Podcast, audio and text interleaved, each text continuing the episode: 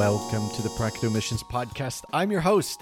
In episode 36, The Human Side of Missions, I talked to a woman who has incredible experience in understanding Islam, not from a theoretical perspective, but from a real, deep, and intimate, personal level.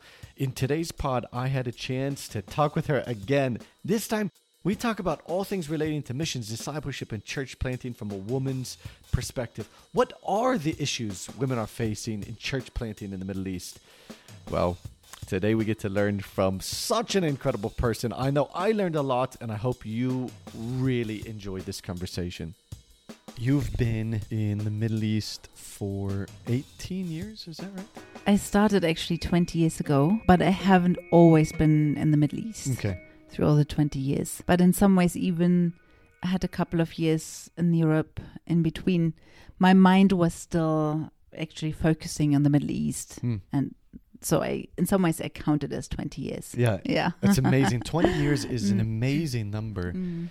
I think for the vast majority of people, you know how they used to say like, oh, you know, you go into missions and it's like you carry your casket with you, Mm. you know, those the olden days. Mhm. And now it's kind of like the exact opposite. Now it's the kind of TikTok generation of Mm. missions where it's Yeah. like short-term missions is big where it's like you do Mm. your 2 weeks or your 3 weeks and then you go back home and you've had your amazing cross-cultural Mm. experience, Yeah. you know, that you'll take with you forever. But then when we even when we talk about long-term on the field, long-term seems to be 5 years. Mm. I'm wondering what motivates and drives you Mm.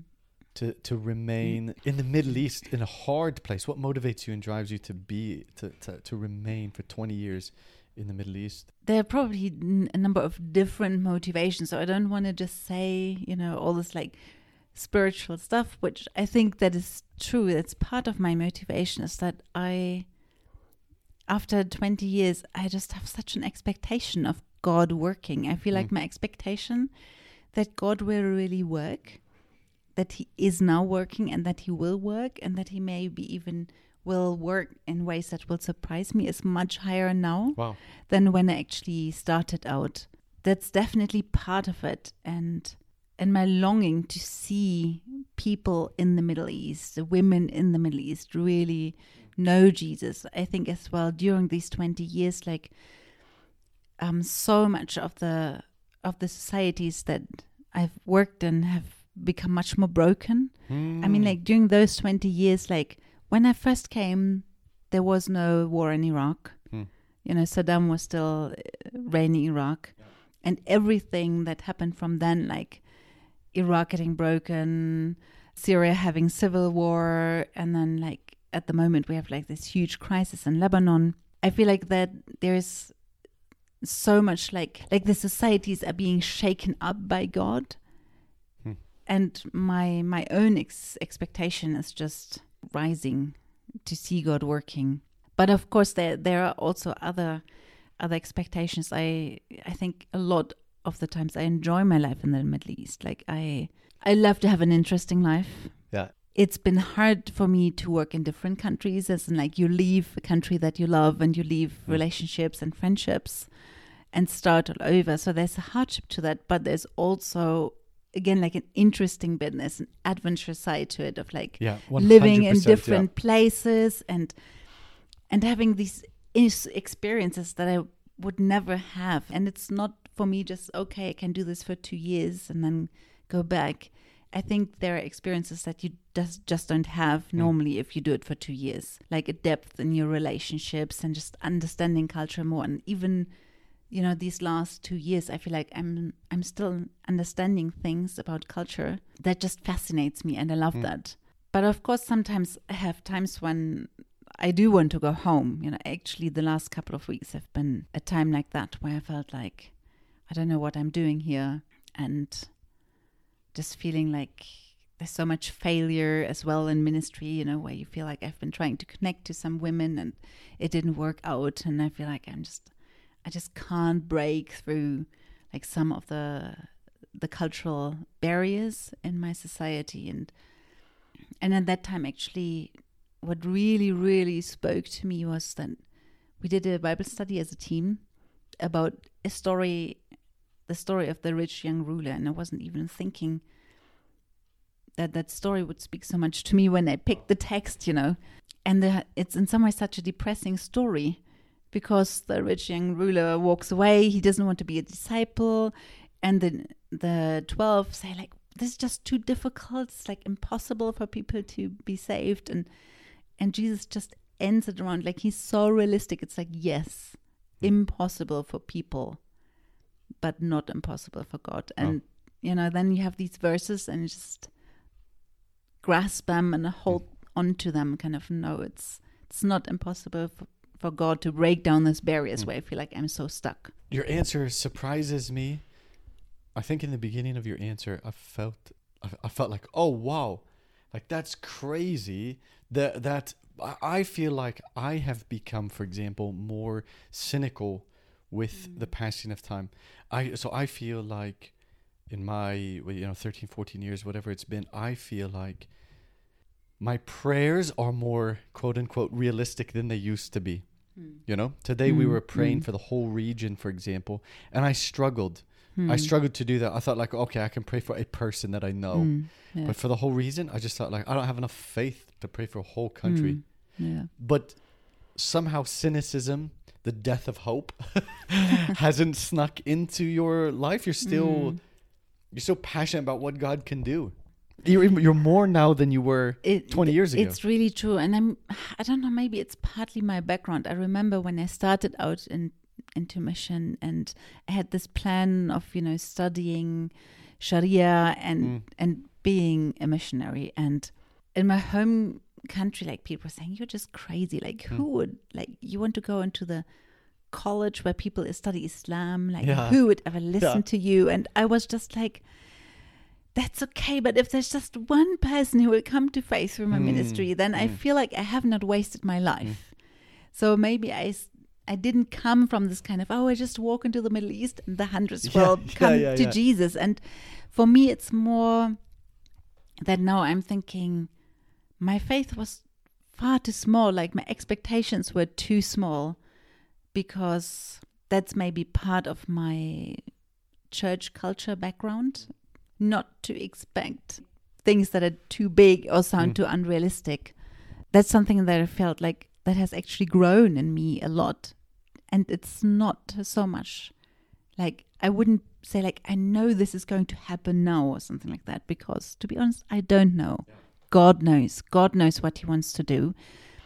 But for me like for the last 10 years or so just studying more like disciple making movements and studying scripture. That has been very much like Mm. going hand in hand for me like studying the new testament from that angle.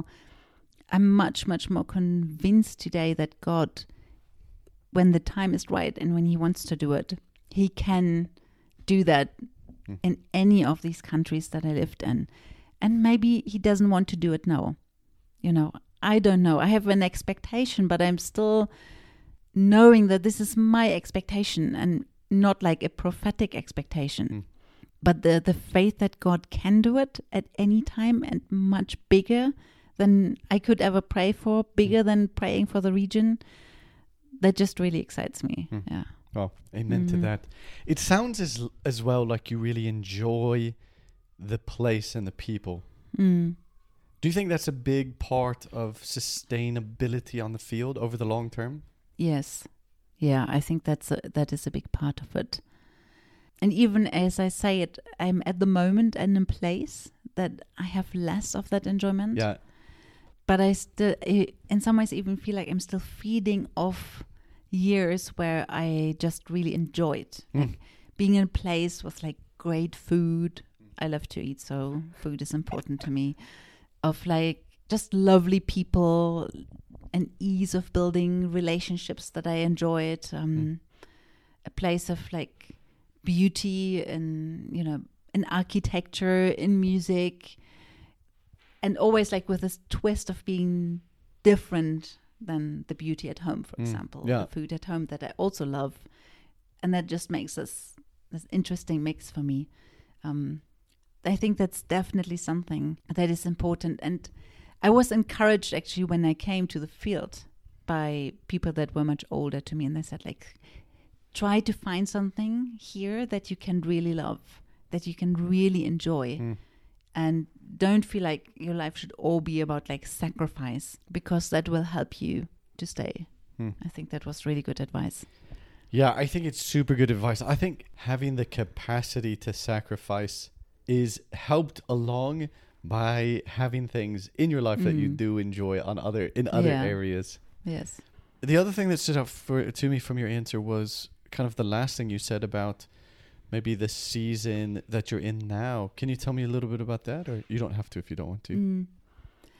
Yeah, I think at the moment I'm working in a society that's gone through a lot of horrible experiences, wars, um, National civil trauma. war, national trauma, and the society is so broken, Mm. and the the natural trust that normally exists between neighbors in a normal, healthy in society. a normal healthy yeah, society, yeah, that's doesn't broken. exist. Wow. And so I feel like a lot of the things that I love about the Middle East, um, Mm, interesting. yeah. they got actually destroyed during the years of war, and I'm missing that. Mm. Yeah, that's it's something I'm really I'm missing the the ease of relationships. I'm missing the kind of opportunity to spend a lot of time with with local women, to have the ability to get into the families, and that's hard where I am right now. It's like people are specifically suspicious of foreigners. Hmm. So it's a weird experience for me being in the Middle East and when people talk with me, like women talk with me and they ask me where I'm about where I'm from, something like that, and um and they just don't want to go on with the Mm. conversation. They're like suspicious, like why am I here? Like as if I have to have like some kind of bad motivation for being there and it's not not safe to to know more, to ask more, to relate more. Mm. wonder what it does look like to build these kind of relationships Mm. with women. I know, like in our trainings and in our conferences, I would say vast majority of stories hmm uh, are about uh, stories, examples, and the, the people who are teaching are mostly men. Would you agree with that, or do you think that's changed over the years? No, I think that's true. Yeah. especially when it comes to and sometimes what i want to say like the hard skills you know like the soft skills Mm. and i don't want to i don't at all want want to um give those things like different values but i think sometimes when we talk about culture and we talk about like language learning and those so on What are then hard? What are hard and soft skills? What are what are those? maybe it's it's not a way, good way of naming them but i feel like when it comes to the kind of cultural side and language learning and so on then we have women involved in the training but when it comes to like how do we reach the lost that's like Mm. the core let's say like the core skills of like how do we reach the lost? A lot of the training we have is actually from men. It's actually something that i've been fighting for like asking again and again we have any kind Yeah. of training? We have a panel? We have anything? It's like why do we have only men Yeah. sitting in front? We need to have a woman up there because we are a lot of us are women so we need to actually see women in front as part of these Mm. kind of people who can share about their experiences and how it works because it works differently for women than for men It works. It works very differently for min- women, and I think uh, the mission field uh, is filled. It has more women in, it, in Mm. it than men. yes Uh, in Yeah, general. I think the church has more women Mm. in it than men. Mm. Uh, in Yeah. general, probably as well. No matter Yeah. what country you Mm. go to, what church you're a part of. Do you think like some of that is in? Do you think some some of that is in methodology? Is it like person of peace? You know, we talk about person of peace, for Mm, example. yeah. In, in like, is it harder to have like an influential person who who who's a woman, Mm. or, or like what would you like? What would you like to see more of when it comes to training or uh, or or Mm. content? Mm. I would like to see more women involved in the training and teaching, actually. And I would like to have that happening for, for example, for us, like for the whole field.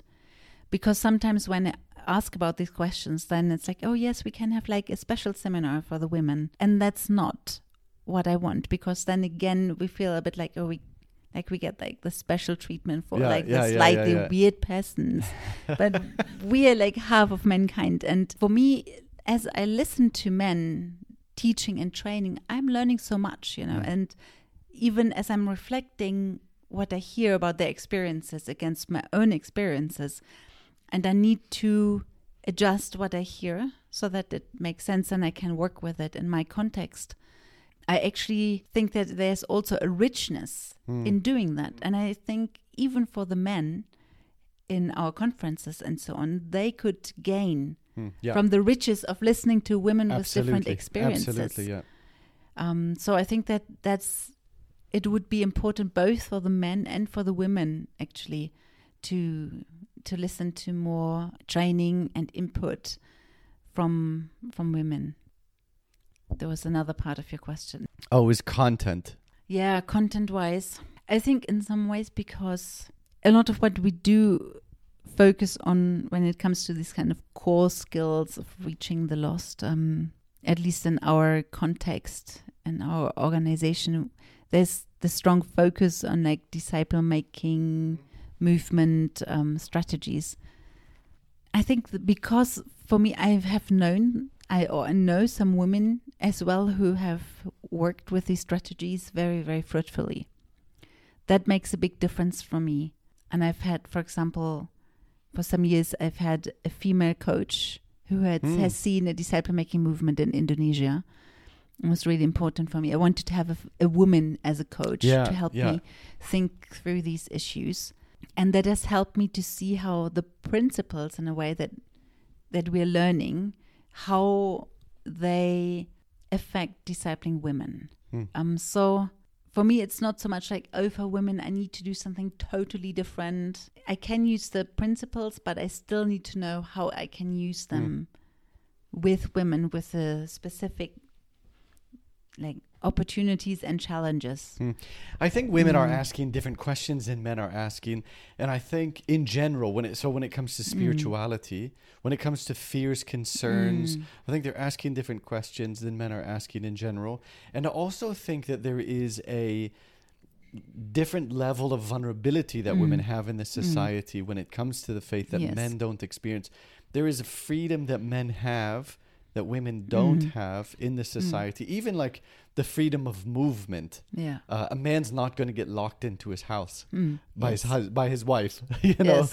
Yeah. uh, for Yeah. for example. And uh, I'm wondering, like, what are do you think some of these women's issues? for a woman when she starts seeking for God and she has to to think about these issues. What does it mean if I would follow Jesus? What would it mean for me and for my life? Um, that actually her vulnerable vulnerability will often probably stop her in her path.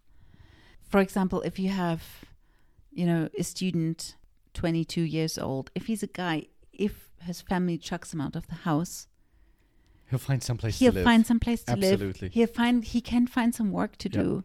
For the woman in his place, like on the street, she'll be just thrown to the wolves, and Yeah. she can't survive unless she'll probably, you know, has to go down really, really, really terrible and diffi- difficult Mm. paths. I think it's just so much more difficult for them.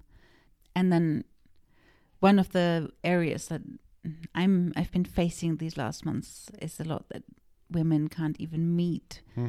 For you know if they're seeking just Yeah. the issues of like not having freedom to meet people if they wanted to know more that's another big issue for uh, for women In, in, uh, have you found solutions to these, or how how do we uh, train women to disciple or to share uh, within these Hmm. confines?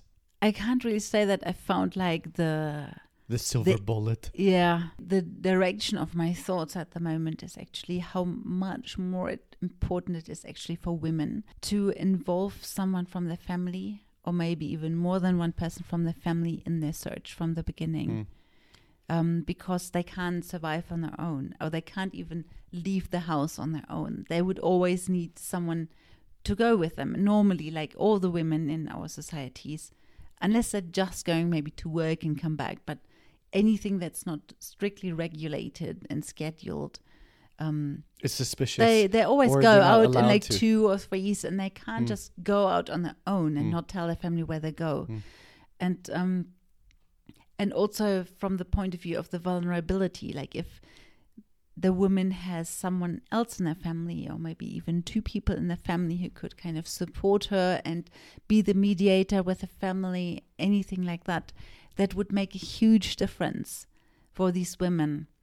And so as i'm thinking about some women that i've been trying to reach out with and that has been so challenging i'm thinking like how can we actually help them to think through even maybe earlier than we do Hmm. with men? Because with men we think they should share what they're doing so others can hear the gospel as well. So we're much more with the men i think focused on we want them to share what they hear so the gospel can move on from them to other people. And of course i want that for women as well. But we need to think for the women even earlier and like that she actually needs people probably from her family to go this path with her. So that she can hear it. so so that she can actually hear it. Hmm. and so that she can be safe when she hears it and i i've been reflecting on some of the stories that i heard like from older missionaries you know even like some of them working maybe 50 years ago Hmm. or something like some of the really really old ones and remember especially one or two of them sharing with me they were working in north africa at the time and how they always involved the family of the younger women that they were reaching out to and at the time they didn't use the word discipleship you Yeah. know but in some ways they were discipling them and how much that actually helped in the times of conflict because they had a relationship of trust with the family Mm.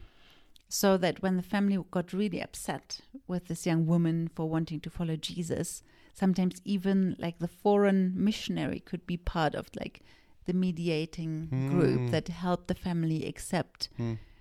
the girl and her decision. Hmm. And I'm I'm really thinking about how can we actually do that, help these women in ways that will not endanger them, um, but to find early on someone who will stand up for them and help them from within the family. Maybe someone who can come along when they want to meet someone for dis- discipleship. Do you think we particularly struggle with that coming from Western societies where we're so individualistic? And we're coming into societies which, I mean, not only are there multiple layers of complications to discipling people, including mm. vulnerability and access and so on, but also just the reality of like but also like how hard it might be for westerners who we, where we have this like hyper individual Mm. uh, hyper hyper individualistic mindset to even th- think about it's not just about this one Mhm. person it's about her and her sister and her family or whatever Yeah. Yeah, I think we definitely have a difficulty in that and part of that even is I think think the stories that we consume like stories about people coming to faith and about MBBs the stories often are just stories of individuals and even in Mhm, the stories yeah. we celebrate it's like wow this one woman and she loved jesus so much she bore being kicked out by her family and living on her own Mm. and this whole terrible story and of course you know it's like a woman like that she is a hero Mm. you know f- and she is such a courageous person so i don't want to downplay that yeah but I feel for us, like as we think about who we reach out to, sometimes we have this mindset of like maybe accepting too quickly that if people come to f- to faith, then they will have to face all these persecution issues Mm. and so on. And I don't want to do something that's like you know to avoid persecution at all costs. That's not the Mm. point. But I think sometimes like yeah, the stories that shape our imagination of how people come to faith. At least I didn't grow up with like stories of a woman coming to faith with her aunt and her cousin or something like that. yeah you know, yeah yeah it's like individual stories that that we hear and that kind of excite us about what we could do. Hmm. Mm. I think as well with this fear, you talked about fear for a, a moment there.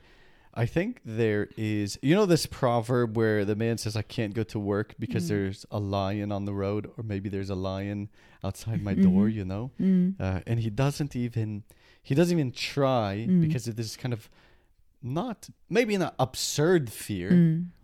uh, but chances are there's no lion outside his Mm. door, Yeah. you know? Yeah. Maybe there is, Mhm. but there's probably not. Yeah. You know, I think a lot of times fear fear precedes an action rather Mm. than fear coming from an action. Fear Yeah. precedes the action, Mm. and and decisions are made based on the fear of what could Mhm. happen if they did something. Yes. Uh, does that make yeah. sense? Yeah. So sometimes I feel like as well something may happen, but also like something may not happen. It Mhm. might actually. Chances are it's going to be. Oh, I, I, I actually I think for guys, Mhm. chances are for guys, it's actually not going to be as bad as they Mm. perceive that it's going Mm. to be. That f- that fear factor, you know. I don't want to diminish the reality that these are hard places for pe- people to follow Jesus. I think for women, maybe the fear may be more realistic. Hmm, tell me about Because that. Again, of not all families, but I think many families they're such so so much more protective Hmm, of their daughters, for example, their girls, than of the men. hmm, So I think again, like a lot of people we see are seeking are the younger generation. Yeah. And for the family, okay, we have a guy in his twenties and he has some crazy ideas like so okay, so some turn Yeah. communist and some turn atheist Yeah. and some turn Christians for a couple of years and then when they mature They find their way back. they find their way back. It's much, much more accepted Hmm. for guys. But for girls, I think the families are much more fearful because also the 20s are much, much more important years because that's the years when a girl gets married. Hmm. Um, and that's when she actually needs to find her place much more, like earlier than than for guys, I think Yeah. and she has to be a woman who's you know the keeper of of the family honor and and all these things they're all much much more connected to the women in the family and to to the daughters and so what i see again and again it's like the girls that i have had opportunity to talk with that they even someone just noticed they were reading the bible or something and it it really started like a huge storm in the family Mm. and like being locked in after afterwards and things Wow. like that and i think it is often the family trying to protect the girl so that they allow the men to have a couple of crazy years Yeah. But not the girl Yeah. yeah She has, as well, this whole honor and shame aspect. She has the potential to bring shame to the family in the way that the son doesn't as Mm, well. yeah I mean, it sounds like so. I'm a single guy. I've lived in the Middle East as a single guy, so I only know like one side of the curtain of the house. You know, I only know the guest room uh, of the house. I don't know the rest of, of how life wor- looks like and works Mm. here. But just like hearing what you're saying, it sounds a very hard and b like I don't know. Is it like is it hopeless? Like how what are women able to come to faith in Jesus in the Middle East? Yes, they are. And again, like as I'm thinking about all the all the challenges, and I feel like maybe at the moment again, like I'm at this point where I see It's hard. the challenges. You Yeah. know, I don't have like the the easier inroads, um, but I I'm still so convinced that they're like in my city. Mm. There are women who are searching for God, and God is working in them, and He's calling them. So for when He opens the Mm. door.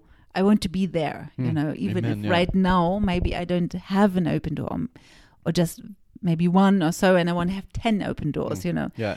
And I've seen that. I've seen women come to faith, and I've seen women start reading the Bible. And something that you mentioned earlier is this kind of what what are the areas that women interest are interested in? They're like different different questions. Mm. I've seen them read the Bible and be touched by it in the questions that they have, and yeah, be be happy about it. Be really joyful of those things. So I don't feel it is hopeless at all, but Yeah. I think it's very difficult. Yeah. But it's not hopeless. Yeah. One of one of my big things, one of the things I I emphasize just kind of in my own thinking, not necessarily in public, but one of the things I emphasize in my own thinking is the idea of hard places, the idea of Mm. doing ministry in hard places. Mhm. And I I wish we had more of an emphasis on this. You know, we're not in Mm. Dallas, Texas Mm. or in Seoul, Korea or something Yeah. like that where people just come to faith right, left and Mm. center. Like there are very few Christians in these parts of the world because Mhm. the pl- it's actually very hard Mhm. it's a very hard place for the gospel to find Mm. roots and there Yeah. are multiple reasons for Mm. that yeah. i would love there to be a recognition that these are actually hard places Mm. Yeah. uh, yeah. we're ministering in hard places and hard places are hard places for reasons and w- one of those reasons is that there's persecution from the family there's persecution from society and there's Mhm. persecution from government yes. as well if you Yeah. come to faith it's Yeah. all it's all layers of society before before we move on to other other topics about women in discipleship more specifically in the discipleship area i wonder do you have any thoughts for people who are newer uh, not necessarily brand new but newer to the field one year two years five years whatever it may be in how like uh, some do's and don'ts for discipling women I don't really like so much the do's and the don'ts because I was put so many limits around you, Mm. and situations can be different, and people are different. Um, Yeah, no, I, I hear what you're saying. All right, let me ask the question differently then. Are there certain things that you find are very important in discipling women or sharing with women, walking alongside women in the society that you have learned along the ways that you would like other people to know? maybe one one thing is like again like take women serious as mm. spiritual beings. I think sometimes we see women very much as like oh they're only interested in emotional topics and, Yep. and cooking and and so on and so on. I only need to talk with women about these questions and um I think just like men, you know, not everyone wants to have a spiritual conversation, but women are just as spiritual beings as men. Hmm. And not to think like, I'm not going to go get anywhere because this person is a woman if I want to speak about spiritual questions. In the place where you are, like, take some time as well to understand like the spiritual felt needs Hmm. of the people that you're working with. And I think that's true for men and for women as well. Can you give me kind of a, an, an idea of what you mean by that? I think that God created people so that they have not just felt needs as in like I need to eat and sleep and drink, but also that there is a longing for for connection with God. Amen Um, to that. but it, it depends a bit on the culture and so on how how this is actually felt like what do i need Hmm. um how do i feel like i find fulfillment and whether it's like i need a mediator who helps me because i feel something of my shortcoming or of my sinfulness for example a spiritual felt need for women i think is often related to questions of ritual cleanliness because Mm. that's something they need to deal with all the time, especially as like Sunni Orthodox Muslim women, you know, just cleansing and washing and doing all these things. So, and that it's not just an act that people do. I mean, for some people, maybe it's just an act, but when people start to be spiritually searching or thoughtful, then it becomes something the action also creates this the experience, even it may be a superficial or maybe like a false experience of like spiritual cleanliness, spiritual uncleanliness, and then that becomes a spiritual felt need. Hmm. So I need to kind of understand a bit what what is going on with the specific women that I'm reaching, and even something like as you said, a lot of our material is so much geared towards men and the way that men. Um, access religious questions. Hmm. Again, many of the women that we deal with, they're also trained on the other side by men, you know, like the Muslim women. Mm, They're yeah. also actually Yeah. trained and taught by men. Hmm.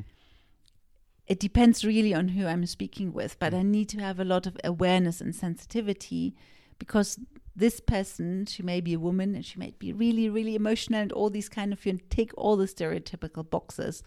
But maybe she's been like going to the mosque for the last five years and she's had all these kind of male sourced teaching about Islam and that's what where her questions are. Hmm. You know, so just um, understand where yeah, where the spiritual felt needs are. How does one go about finding those things out? Spending a lot of time with people, Hmm. asking good questions and and observing and listening into people as they talk with each other. I think sometimes Mm, yeah. we can learn Yeah. more about them that way and maybe also like not every like in the widest sense of the word spiritual conversation has to quickly lead to me sharing the gospel Yeah. i think of course we want to share the gospel so much and we want to do it quickly but also i need to listen to if i don't listen i will not know these things and i may just always share the gospel in ways that is doesn't feel relevant at all to the women that i share with mm. I yeah, that's a that's a huge problem I have. I want to go from A to Z in one conversation, you know. Mm, Uh, and yeah, and it's the f- I've I've never had even even when I've like convinced people, Mm, I, I- I kind of like philosophically convinced people. I've never had anybody like spiritually like in those conversations bow their knee before the Lord, Mm. you know. It's okay. I Mm. need a savior, and Jesus is my Mm. savior. Even if I could bring him, like, bring him in a conversation to a point where he Mm, admits mm. it. yeah Does that make sense? yeah like the f- totally makes I sense I think we yeah. talked about it in our last Yeah. conversation. The fruit of those, of Mm. those types of conversations, Mm, are often not what we want anyway. yeah I like what you said. Your answer is not an easy answer. Your answer is is maybe that's going to take a lot of work from you and a lot Mm, of time from you. mm, And I think I think you're right. Like we we do come in kind of headstrong. mhm. Uh, like our whole lives are committed to this one thing. You know, Mm, we yeah. want to have. We want to see people come to faith in Jesus, you know, and so Yeah. we're like so ready to chomp at any opportunity Mm, uh, to do Yeah. that, and and I think the humility of just spending time listening, Mm. spending time being curious, mhm. spending time trying to understand, that can be very hard for us, huh? Mm. Yes, and maybe sometimes also we feel it's a bit scary, Hmm. and sometimes maybe we don't f- do it because we're afraid that what we find we feel like as a question mark to our, ourselves. Hmm. I think sometimes that's also a reason why we don't do it. Like the need for personal validation. yeah, or just I know this is maybe a little bit like too categorical, but I think sometimes we have a tendency as like our kind of group, you know, like missionaries of we have a need to see the other person in a certain kind of box of spiritual neediness and so on. And Mhm. if I listen a lot to them, I may not always find that so much on the surface. And that's not to say and that I don't believe, you know, these people are lost and they need Jesus. But it's not always so obvious. Like I have met many Muslims who would in in a very kind of credible way, you know, talk about the peace they have. yeah, For example, yeah, yeah, yeah, sure. in Islam and the Yeah. love they have for God and, and for people and all these things. And the more I listen, the more I will also hear these kind of things. But I may also actually hear the real areas that they're struggling with and the real areas where they, they're looking for answers as well. Do you ever use personal testimony? Yes. Yeah. In what way do you think that's a helpful way of communicating the gospel? Mm, I think it's helpful because it shows how the faith is something real in my own life Hmm. and how it makes a real difference. I think sometimes for us as Westerners, people see us as if we're living in a different kind of a life. and of course, because there are stereotypes that way around as well, you know, like, oh, my life should be also easy. And Mm. so sometimes it may be hard to understand as well for Muslim women to see that I'm a normal person and have normal struggles and frustrations. And not everything maybe that I would wish for in life is happening or will be happening. Those kind of things. And I think those are often the, the areas where our faith becomes more more real, you know, the the real struggles that I have in life. Mm. Um and how like the testimony that my faith makes a real difference in those areas i think is makes makes it more real um and more valuable in a way than just some kind of dogmatic belief that i have Hmm. and maybe that's i don't know if if you ha- see that as well a lot with the men maybe that may be something specifically strong for women that they, they need to to really see that relevancy that lived out relevancy Yeah. like how can your faith help you with you know not being married not having children or whatever it is you know like Yeah. yeah No, I think I think it is important, and I think it's something I often overlook. I love theology. I Mm. love splitting hairs in theology. Mm. I love understanding all the details of what I what I believe, and so I Mm. can bring that into my sharing with Muslims. But I think some of the most powerful responses I've ever had from people are simple things like praying with them. Mm. You know, where they where they see this like living relationship with God. I had one guy say to his friend, Mm. he said, "When uh, when this guy says he's going to pray for Mhm. you, he actually means he's going to like sit down and start talking to God Mm. on your behalf." yeah You know, like that blew his mind. yes Uh, Yeah. Instead of just saying like "Ya Rab," "Ya Rab," Mm. that's kind of how they pray Yeah. for each other. You Yeah. know, that's how may, maybe maybe that's a superficial way of of seeing it. But this guy's Mm. mind was kind of blown away hmm uh, when he saw the relationship yeah that. I had with God through prayer. You know, yes yeah um, I'm wondering. Uh, I, I this, our time is running away from us, and I want to talk about uh, women. I would. I would specifically. I would like to talk about uh, women in leadership Mhm. in uh, like local MBBs in leadership in small groups. Um, what would a small group look like? What would leadership look like? Do you think it differs from being a, like from men to women? Uh, Mm. like what, tell tell me tell me everything you know about about these things. Is that too broad of a question? It's not too broad of a question, but I feel a little bit out of my depth, to be honest, with the question. I mean, I've seen. There's nothing outside of your depth. Oh, no, I wish, but no. I've seen definitely like families where like I had groups studying together where the women was like the the initiator, the one who would call the group together. Um, in that sense, I think when we talk about leadership, I often feel like we have many different levels of leadership, Hmm. or at least the way I see leadership when I think about, for example, disciple movement, uh, discipleship movement happening. So in some ways, someone who starts to call the group together or facilitates the questions and so on. It's a totally different kind of leadership than when we think in the West of like church leadership and we have like this studied pastor.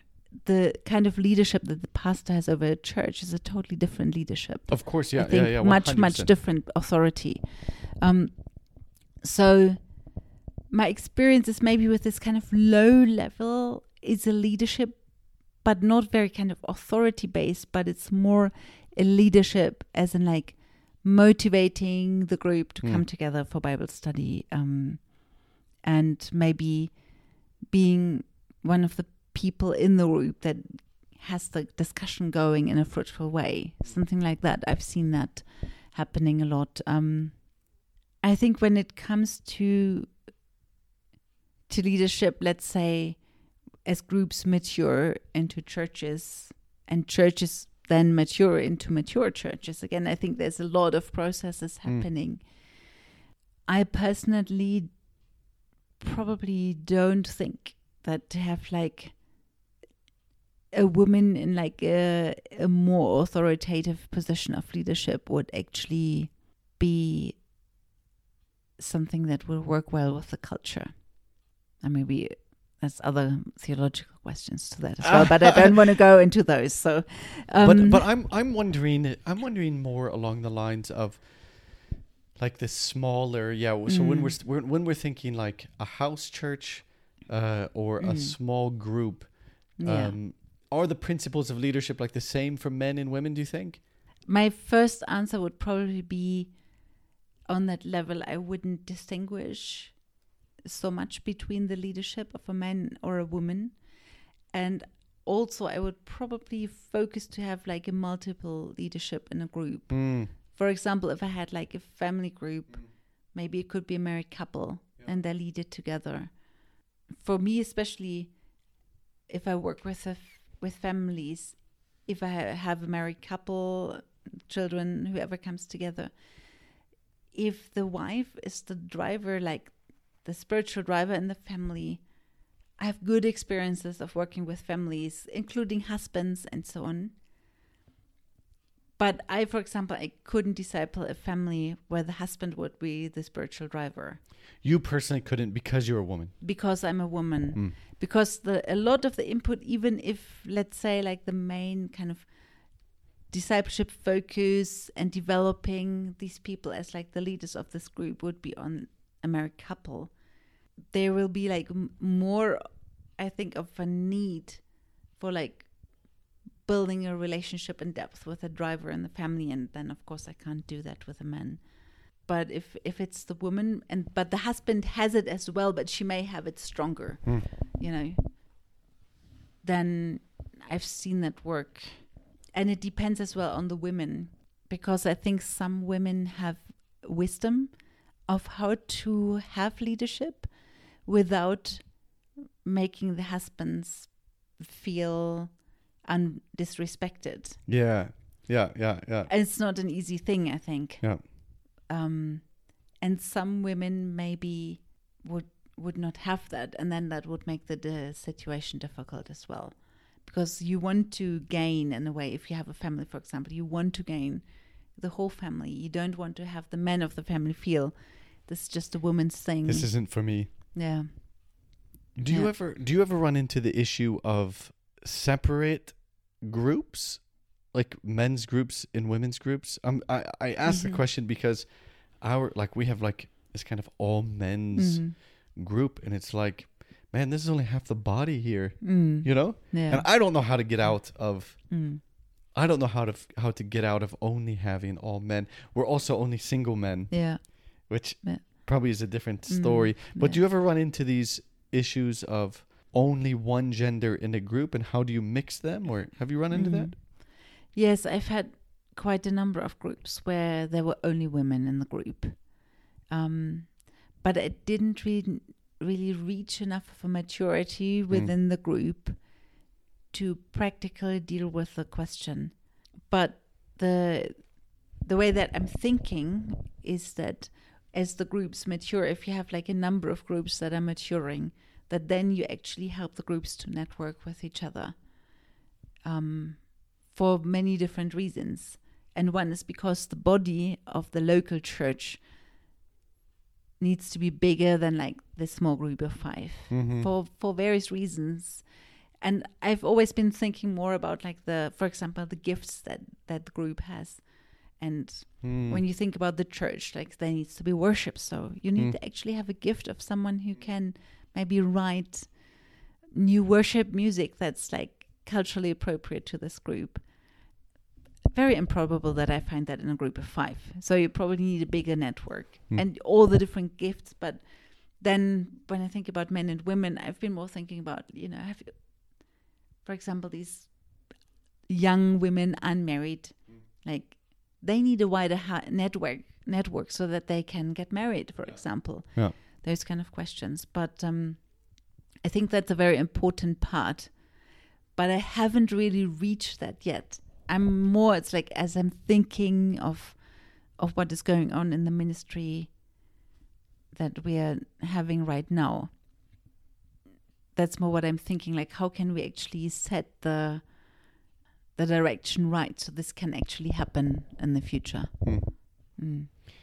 How how can we like disciple in the direction of having like healthy mixed groups or where networks of groups are connected to each other people are able to get married i mean this is a huge question is Mhm. it the marriage question Yes, we could have a whole podcast just on that yeah. uh some like uh, it's probably the same for women but i know a lot of men they feel Mm. like following jesus means they can't get married that's Mm. just how they feel Yes. they're not going to get married to a Christian background person. No Yes. self-respecting Christian family is going to give their girl, Yes. their their daughter to an MBB. Mm, You know, it's just yeah, not going to yeah. happen to a man who's legally a Muslim, even though like he's following Jesus. Yes. One of the things that right now we're dealing with a little bit, like not directly, but like indirectly through someone that my husband is coaching, and he has like a lot of different discipleship relationships, and some are starting groups. And we've been thinking of how we can actually make these like people that are all over the place and feel quite isolated Hmm. already start to to even give them a taste of you are actually not alone. You're not like the only weird person in Yeah. the city or in this country huge. who has these questions. And one of the steps is even just to share with them about that there are more people like them. I think that's like the Hmm. first kind of Hmm. share with them, um, share with them stories of what is going on worldwide and in other movements and let them dream Hmm. that this is not just me and my group, but actually we could have a network. There could be more groups. There could be groups in my city and Hmm.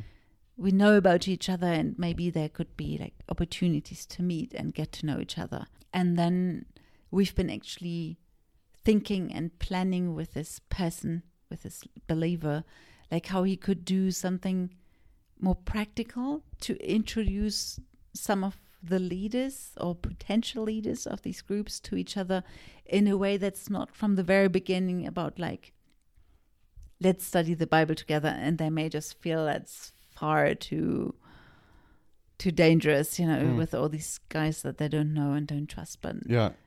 He had like some work to be done in, in the place that he works and we're like just get them together and help you paint the room or Yeah. anything like that so they can just naturally know each other a little bit Yeah. and then you can just don't go into full spiritual depth with these people that don't know each other but um and he actually took some steps and then these guys they just enjoyed that so much and they were really excited about Mm. this that they actually got to know others who were on the same path with them yeah that was a very really good experience but of course it will not always go like that but Mm. yeah No, I find that so important, especially with this fear factor. And everybody's afraid of everybody as well, aren't Mm, they? yeah The new guy's afraid of of exposing himself to people he doesn't know. Yeah. People, the, the the old guys in the group, they're afraid of exposing themselves Mhm. to some new guy who Yeah, could potentially ruin everything. You know? Mm. Yeah, I find that that kind of easing in, inviting inviting people over for some a birthday party Mm. or something where it's not nothing spiritual. People are just like Yeah, having a good yeah. time, talking together. Uh, is a, Mhm. is a good way to integrate new people into into groups. Um, well, hey, uh, I I feel like well we could just like keep talking forever and ever and ever, but I really appreciate your time and I really Mhm. appreciate your experience. And uh, yeah, thanks for being with me again. You're welcome. It's good to be asked some questions I haven't thought about yet, so I have some new things to ponder. Wow, amen to that. And if you have some new things to ponder, I have so many more. Praise the Lord. I love learning from this woman. What an amazing person. What an interesting conversation. So enlightening. Hey, thanks for making it to the end of the pod. Uh, I want to remind you it's okay to be normal.